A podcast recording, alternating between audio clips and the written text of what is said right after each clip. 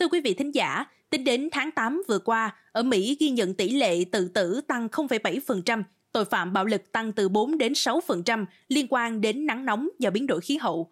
Tổ chức Y tế Thế giới cũng cảnh báo có thể ghi nhận hơn 9 triệu ca tử vong mỗi năm liên quan đến biến đổi khí hậu vào cuối thế kỷ này.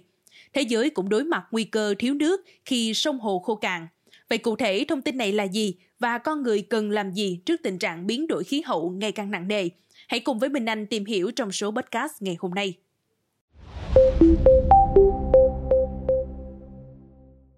Báo South China Morning Post mới đây dẫn lời các nhà nghiên cứu từ Đại học Phúc Đáng, Thượng Hải cảnh báo chính phủ và ngành y tế Trung Quốc cần thực hiện các biện pháp bảo vệ sức khỏe tâm thần cho người dân khi nhiệt độ toàn cầu tiếp tục tăng cao. Họ đưa ra cảnh báo trên sau khi thực hiện một nghiên cứu và nhận thấy rõ mối đe dọa đến từ biến đổi khí hậu đối với sức khỏe tâm thần của người dân.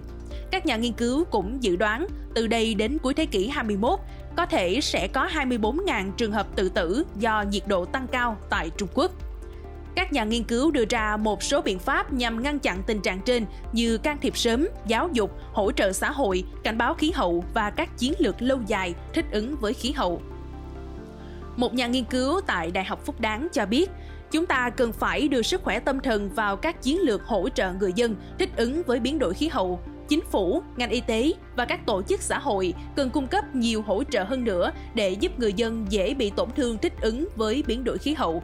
Các nhà nghiên cứu tại Mỹ cũng phát hiện ra mối liên hệ chặt chẽ giữa nhiệt độ tăng và tỷ lệ tự tử tăng. Không những vậy, nắng nóng cũng được cho là nguyên nhân làm gia tăng tội phạm bạo lực, các chứng rối loạn tâm thần khác. Theo báo New York Times, các nhà khoa học Mỹ ước tính cứ nhiệt độ tăng 1 độ C thì nguy cơ tử vong ở những bệnh nhân mắc các rối loạn tâm thần, chứng mất trí hoặc những người sử dụng chất gây nghiện sẽ tăng thêm 5%. Tính đến tháng 8 vừa qua, ở Mỹ đã ghi nhận tỷ lệ tự tử tăng 0,7%, tội phạm bạo lực tăng từ 4 đến 6% do liên quan đến nắng nóng. Tiến sĩ Joshu Wazel đến từ Hiệp hội Tâm thần học Mỹ cho biết, mọi người chỉ vừa mới nhìn ra được tác động của biến đổi khí hậu đối với sức khỏe tâm thần trong vòng 5 năm qua. Trước đó, trong cảnh báo ngày 19 tháng 5, Tổ chức Y tế Thế giới WHO cho rằng thế giới có thể ghi nhận hơn 9 triệu ca tử vong mỗi năm liên quan đến khí hậu vào cuối thế kỷ này. WHO nêu trong báo cáo Thống kê Y tế Thế giới hàng năm công bố ngày 19 tháng 5, tất cả các phương diện liên quan sức khỏe đều bị ảnh hưởng bởi biến đổi khí hậu, từ nước, đất, không khí sạch, cho đến lương thực và sinh kế.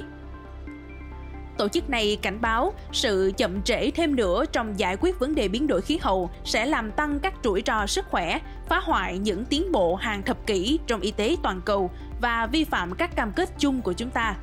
WHO cho biết, mặc dù phát thải ít, nhưng các nước châu Phi, các nước nghèo và các đảo quốc nhỏ lại phải đối mặt với những hậu quả y tế lớn nhất do biến đổi khí hậu. Trong khi một số nơi đang bị hạn hán nghiêm trọng, thì những nơi khác phải vật lộn với lũ lụt. Nhiệt độ và lượng mưa thay đổi cũng có thể góp phần làm lây lan bệnh truyền nhiễm sang các khu vực mới. Cảnh báo được WHO đưa ra trong bối cảnh một nghiên cứu đăng trên tạp chí Science cho hay, hơn một nửa số hồ tự nhiên và hồ chứa nước lớn trên thế giới đang bị cạn dần kể từ đầu thập niên 1990, chủ yếu do biến đổi khí hậu.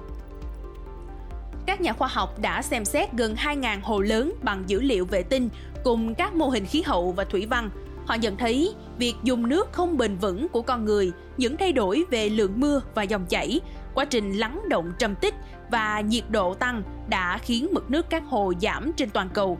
53% số hồ ghi nhận sự sụt giảm trong giai đoạn 1992 đến 2020. Nhóm nghiên cứu quốc tế nhận thấy một số nguồn nước ngọt quan trọng nhất trên thế giới, từ biển Caspi nằm giữa châu Âu và châu Á, cho đến hồ Titicaca ở khu vực Nam Mỹ, trong gần 3 thập niên qua, mỗi năm đã mất đi lượng nước khoảng 22 gigaton, 1 gigaton bằng 1 tỷ tấn, bằng 17 lần lượng nước ở hồ Mead, hồ chứa nước lớn nhất của Mỹ. Thông tin trên làm gia tăng nỗi lo về nguy cơ thiếu nước cho nông nghiệp, thủy điện và sinh hoạt hàng ngày của con người. Quý vị nghĩ sao về những thông tin trên? Hãy để lại ý kiến của mình bằng cách bình luận bên dưới quý vị nhé. Cảm ơn quý thính giả đã lắng nghe số podcast này. Đừng quên theo dõi để tiếp tục đồng hành cùng với podcast Báo Tuổi Trẻ trong những số lần sau. Còn bây giờ, xin chào và hẹn gặp lại!